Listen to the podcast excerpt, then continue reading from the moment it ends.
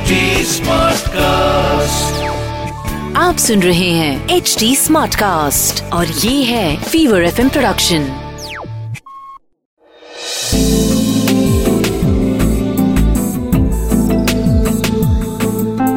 एक अधूरी कहानी। एक अधूरी कहानी कहानी वाला देव के साथ। खुदाई पिछले पाँच दिनों से चल रही थी। सब लोग करीब करीब हिम्मत हार ही चुके थे जब उस नए लड़के कुणाल ने मुझसे आके कहा सर उस टीले की मिट्टी देख के मुझे लग रहा है वहाँ खुदाई करनी चाहिए। देखिए ना मिट्टी सख्त है लेकिन नमी है। ज़्यादा मेहनत नहीं लगेगी। इतने दिन से तो लगे हुए हैं। एक कोशिश यहाँ भी कर लेते हैं। मुझे उसकी बात में उतना दम तो नहीं लगा लेकिन सोचा कि क्या हर्ज है। एक कोशिश यहाँ भी करके देख ही लेते हैं। और कहा ठीक है सारे आदमी वहीं लगा दो फिर जल्दी काम होगा। और बस, कुछ दो घंटे के बाद ही एक आवाज़ गूंजी। हम जो ढूंढ रहे थे, हमें मिल चुका था। मेरा नाम मोहम्मद अल्ताफ है। बचपन से ही मुझे पुरानी एंटीक चीज़ों का बड़ा शौक है। आर्कियोलॉजी का स्टूडेंट भी इसीलिए बना ताकि ऐसी चीज़ें ढूंढ सकूँ जिनमें बीती तारीखों की कहानियाँ छुपी हों। पुरानी दिल्ली की गलियों में मेरा बचपन बीता और फिर पढ़ाई खत्म करके हिंदुस्तान में कई जगहों की खाक छानने के बाद एक दिन ईद की छुट्टी पे जब घर आया हुआ था तो देखा डाइनिंग टेबल को दीमक लगी हुई थी। सोचा, नया ले ही डालते हैं। सेकेंड हैंड सामान में क्या बुरा है? अरे, जमाना बदल चुका है भाई। 1975 है।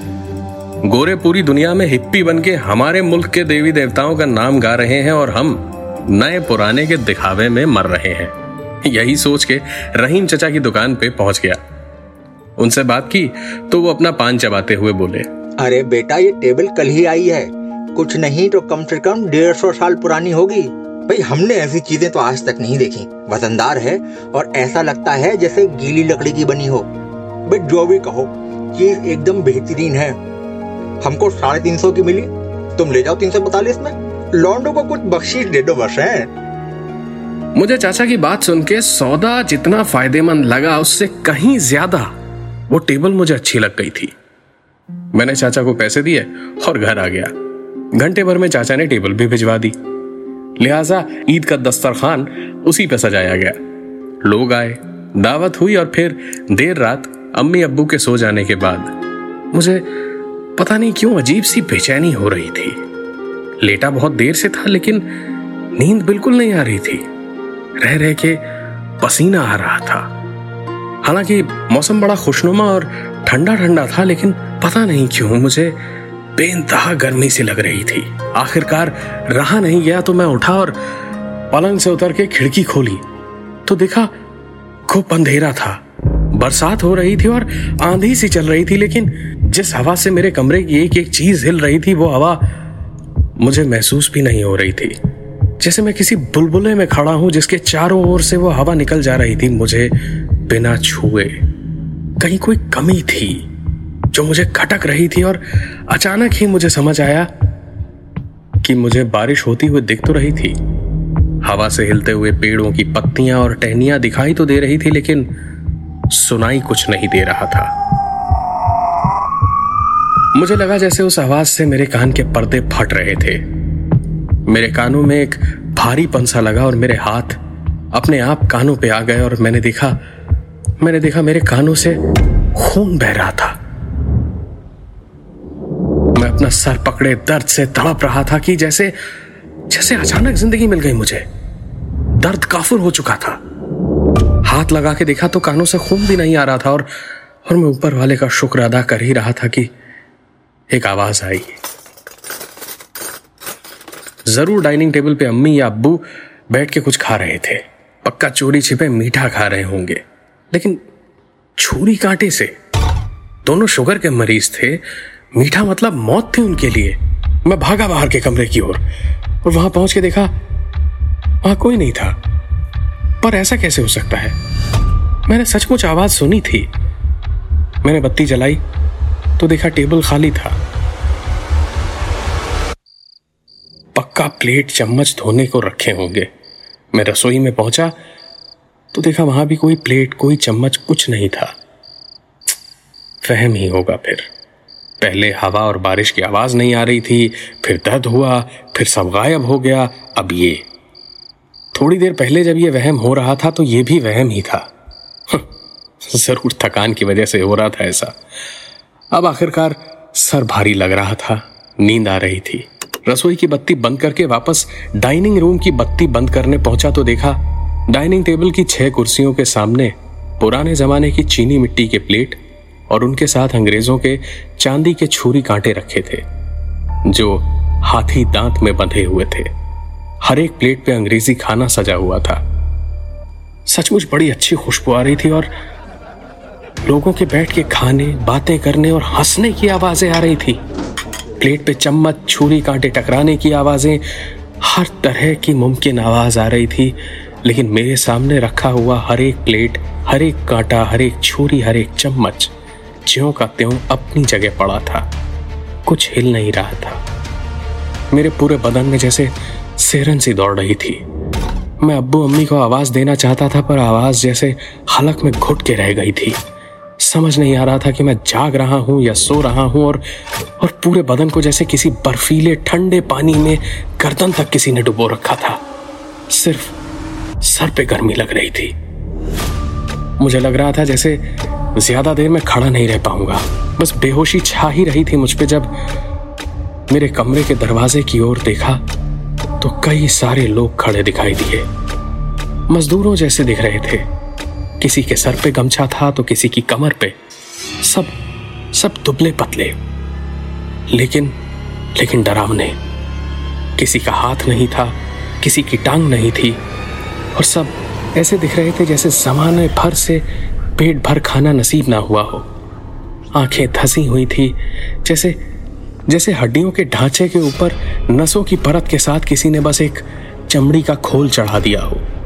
और उन्हें देखते ही जैसे उनके उनके जिस्म का दर्द, उनके गम, उनकी लाचारी सब कुछ मेरी आँखों के आगे नाच गया और मैं मैं बेहोश होता हुआ जब धीरे धीरे नीचे गिरा तो एक बहुत प्यारी सी बच्ची उसी डाइनिंग टेबल के नीचे बैठी थी और मेरी ओर बड़ी बड़ी आँखों से देखती हुई डाइनिंग टेबल की ओर इशारा कर रही थी। लेकिन जिस हाथ से वो इशारा कर रही थी, उसमें इशारा करने वाली उंगली कटी हुई थी। अल्ताफ? अरे, क्या हो गया मेरे बच्चे को? अजी, सुनिए। अल्ताफ उठ ही नहीं रहा है। अम्मी, हम ठीक हैं। थोड़ा पानी दीजिएगा। अम्मी ने टेबल पे रखा पानी का जग मेरे हाथों में जैसे ही थमाया तो मैंने जैसे एक घोट में पूरा भरा हुआ जग पी लिया।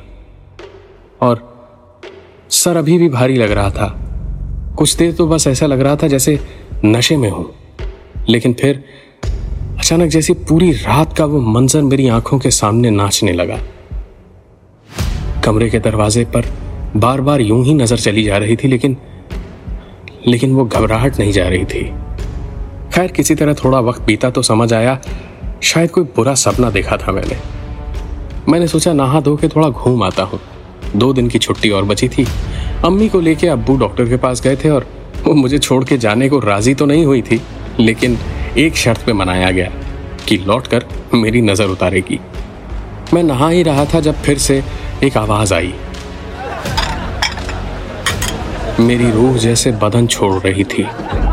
डर का वही दौरा फिर से मुझे पागल कर रहा था और मैं मैं एक बार फिर से हिलडुल नहीं पा रहा था।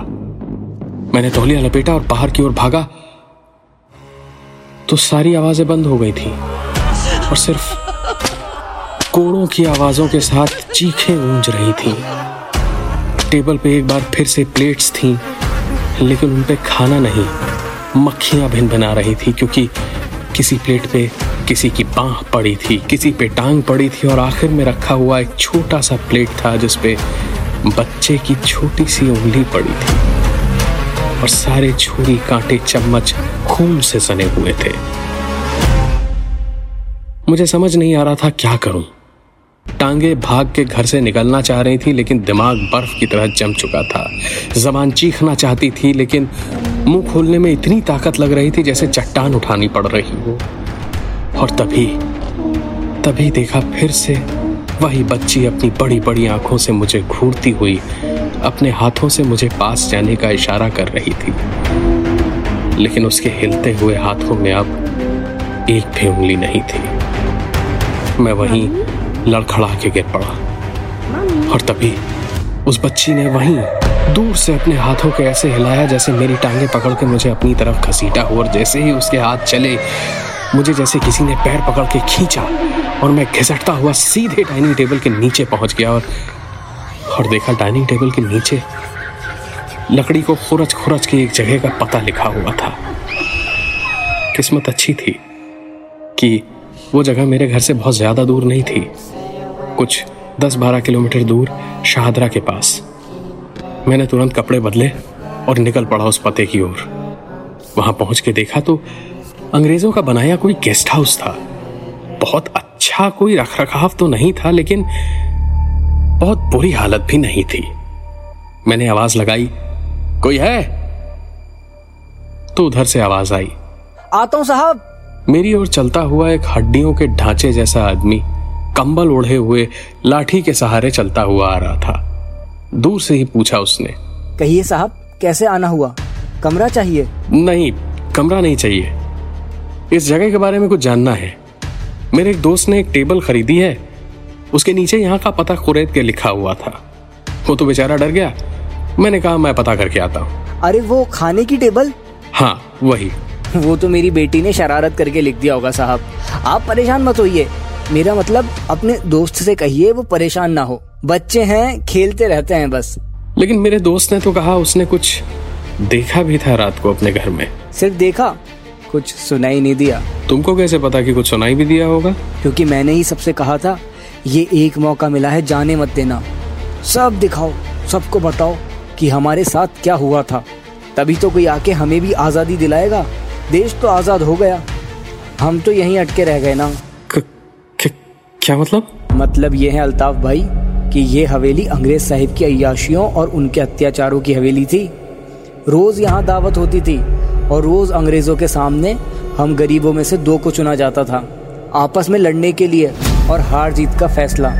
किसी एक की मौत से होने का नियम होता था। लेकिन हम गरीब गाँव वाले थे राक्षस नहीं एक दूसरे को मार तो पाते नहीं थे। तो हम में से किसी का हाथ, किसी की टांग काट के छोड़ देता था अंग्रेज़। जो बच गए, सो बच गए, और बाकी मर जाते थे। और अगर आपको ये शौक भयानक लग रहा है तो एक शौक और था उस अंग्रेज़ का।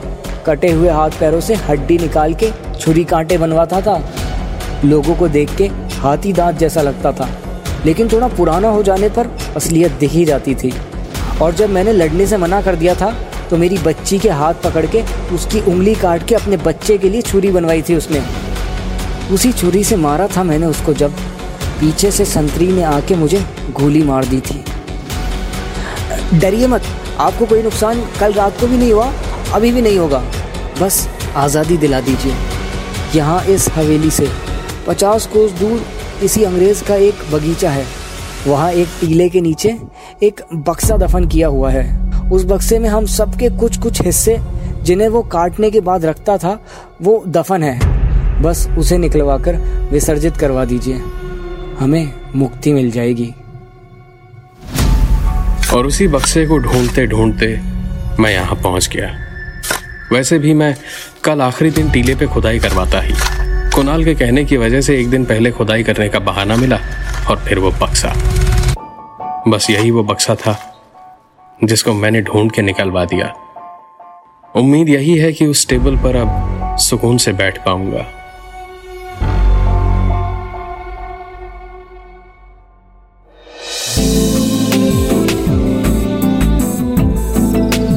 आप सुन रहे थे एक अधूरी कहानी। कहानी वाला देव के साथ प्रेजेंटेड बाय फीवर नेटवर्क आप सुन रहे हैं एच डी स्मार्ट कास्ट और ये था Fever FM production H smart cast